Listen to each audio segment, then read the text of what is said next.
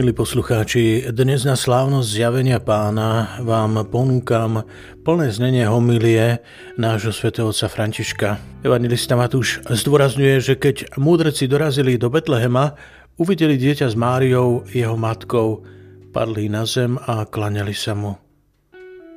Klaňať sa pánovi nie je ľahké, nie je to okamžitý čin, vyžaduje si istú duchovnú zrelosť – keďže je cieľom vnútornej cesty, ktorá je niekedy dlhá. Postoj adorovania Boha nie je v nás niečím spontánnym. Áno, človek sa potrebuje klaňať, avšak riskuje, že si pomýli predmet adorácie, veď ak sa neklania Bohu, bude sa klaňať modlám. Nie tu čoho si medzi tým, buď Boh alebo modly. Či povedané slovami jedného francúzského spisovateľa, kto sa neklania Bohu, klania sa diablovi a namiesto toho, aby bol veriacim, stane sa modlárom. Tak to je to buď alebo.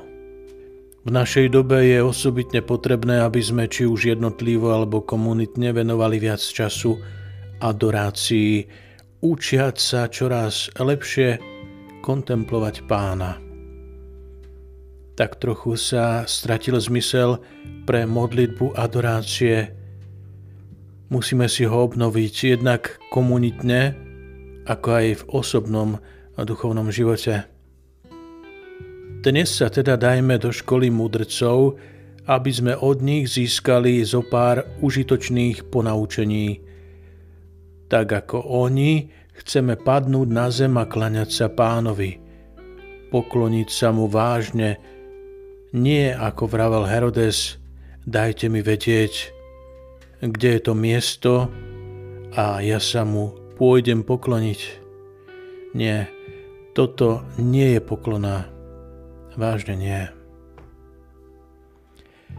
Z dnešnej liturgie slova využijeme tri výrazy, ktoré nám môžu pomôcť lepšie pochopiť, čo to znamená byť adorantmi pána.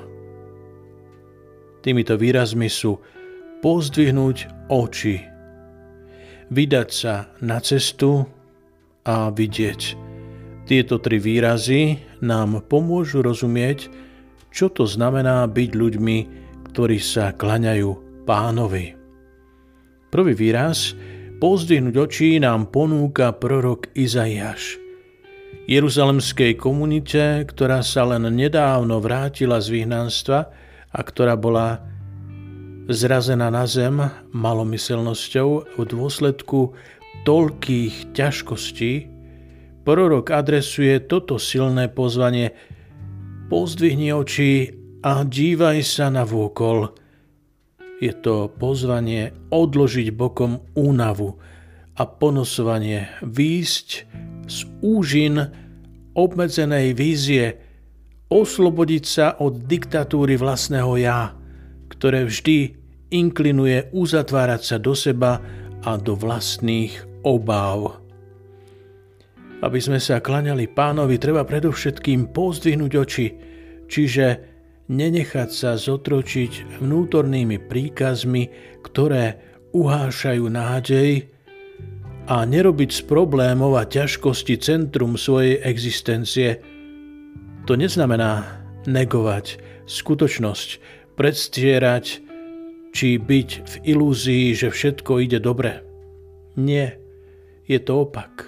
Nový spôsob, ako sa pozrieť na problémy a úzkosti, vediac, že pán pozná naše ťažké situácie, pozorne počúva naše prozby a nie je ľahostajný voči slzám, ktoré roníme. Tento pohľad, ktorý aj napriek životným udalostiam zostáva plný dôvery v pána, plodí synovskú vďačnosť. Keď sa tak stane, srdce sa otvára pre poklonu. Naopak, keď pozornosť sústredíme vylučne na problémy, odmietajúc pozdvihnúť oči k Bohu, strach napáda srdce a dezorientuje ho, dávajúc priestor hnevu, zmetku, úzkosti, depresii týchto podmienkach je ťažké kláňať sa pánovi. Ak sa deje niečo takéto, treba mať odvahu prelomiť kruh našich automatických uzáverov, vediac, že realita je väčšia než naše myšlienky. Pozdvihni oči navokol a pozri, pán nás na prvom mieste pozýva mať v Neho dôveru, pretože On sa skutočne ujíma všetkých.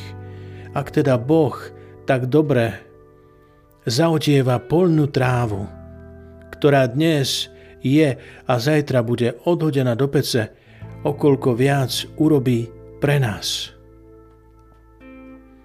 Ak pozdvihneme zrak k pánovi a v jeho svetle zvažujeme skutočnosť, odhalíme, že on nás nikdy neopúšťa, slovo sa stalo telom a zostáva vždy s nami po všetky dni. Stále. Keď pozdvihneme oči k Bohu, problémy života nezmiznú. Nie, no cítime, že Pán nám dáva silu potrebnú na ich prekonanie. Pozdvihnúť oči je teda prvým krokom, ktorý nás uschopňuje adorovať. Ide o adoráciu učeníka, ktorý objavil v Bohu novú, odlišnú radosť. Radosť sveta je založená na vlastnení dobier, na úspechu alebo iných podobných veciach, vždy v sústredenosti na ja. Naopak radosť Kristovho učeníka nachádza svoj základ vo vernosti Boha, ktorého prísľuby nikdy nezlyhajú. A to aj napriek krízovým situáciám, v ktorých sa môže každý jeden človek ocitnúť. Synovská vďačnosť a radosť teda vzbudzujú túžbu klaňať sa pánovi, ktorý je verný a nikdy nás nenecháva samých. Druhý výraz, ktorý nám môže pomôcť, je vydať sa na cestu. Prvým bolo pozdvihnúť oči, druhým je vydať sa na cestu. Predtým, než sa mohli pokloniť dieťaťu narodenému v Betleheme, do Jeruzalema prišli mudrci od východu a pýtali sa, kde je ten novonarodený židovský kráľ. Videli sme jeho hviezdu na východe a prišli sme sa mu pokloniť. Cesta znamená vždy istú transformáciu, zmenu. Po ceste nie sme takí ako predtým. Vždy je čosi nového v tom, kto vykonal cestu. Jeho poznatky sa rozšírili, videl nové osoby a veci, zakúsil, ako sa mu posilnila vôľa pri čelení ťažkostiam a rizikám na ceste. Ku klaneniu sa pánovi nedospejeme bez toho, aby sme najprv prešli vnútorným dozrievaním, ktoré nám dá vydanie sa na cestu. Adorantmi pána sa stávame prostredníctvom postupnej cesty. Skúsenosť nás napríklad učí, že osoba vo svojich 50 rokoch prežíva adoráciu s odlišným duchom, než keď mala 30. Kto sa nechá stvárňovať milosťou, sa spravidla postupom času zlepšuje. Vonkajší človek stárne, hovorí svätý Pavol, kým náš vnútorný sa zo dňa na deň obnovuje. Lepšie sa disponujúc k tomu, aby sa klaňal pánovi. Z tohto uhla pohľadu sa zlíhanie, krízy či chyby môžu stať skúsenosťami, ktoré nás učia. Nezriedka slúžia na to, aby nám pomohli uvedomiť si, že jedine Pán je hodný poklony, pretože jedine On uspokojí túžbu po živote a po väčšnosti, prítomnú v hĺbke každej osoby. Okrem toho, behom času, skúšky a námahy života, prežívané vo viere, prispievajú k očisťovaniu srdca, k tomu, že robia pokornejším a teda pripravenejším otvoriť sa Bohu. A hriechy, aj vedomie, že sme hriešnici, že u seba nachádzame veci veľmi nepekné. Veď ja som vykonal toto, spáchal som toto.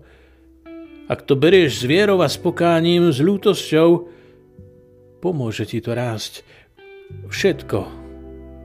Všetko pomáha, hovorí Pavol, k duchovnému rastu, k stretnutiu s Ježišom, aj hriechy, aj hriechy.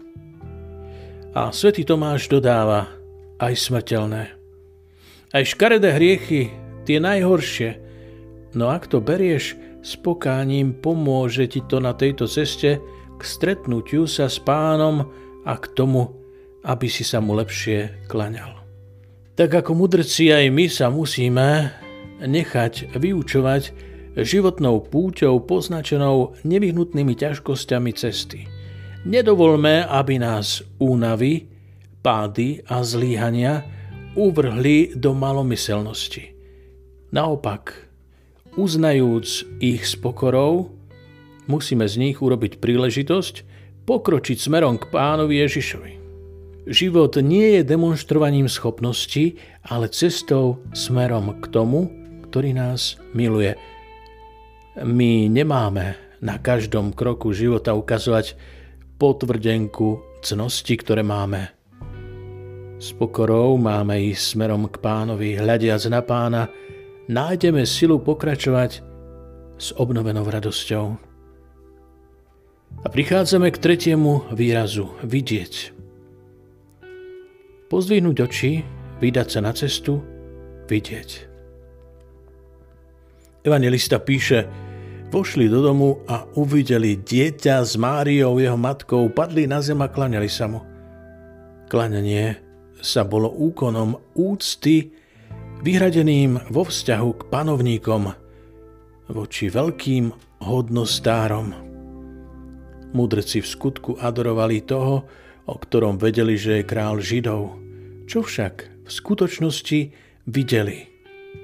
Videli chudobné dieťa s jeho matkou a predsa títo mudrci, ktorí prišli z ďalekých krajín, sa dokázali povzniesť nad túto tak pokornú a prostú scénu, rozpoznávajúc v tom dieťati prítomnosť panovníka. Boli teda schopní vidieť aj ponad vonkajšie zdanie – klanejúc sa pred dieťaťom narodeným v Betleheme, prejavili poklonu, ktorá bola predovšetkým vnútornou.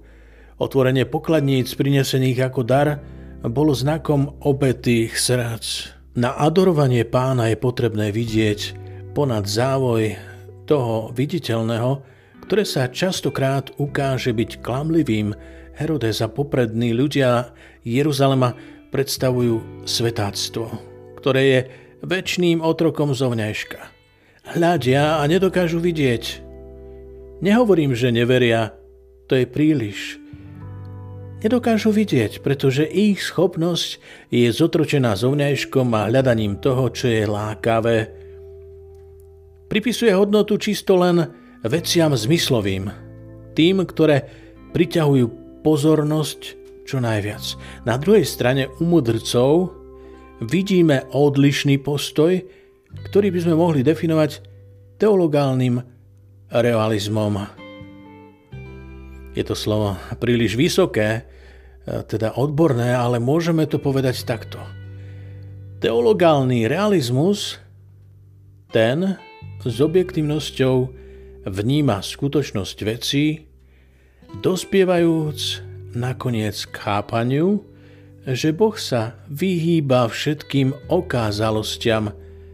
Pán je v poníženosti, pán je ako ponížené dieťa, strani sa vystatovania, ktoré je práve výsledkom svetáctva.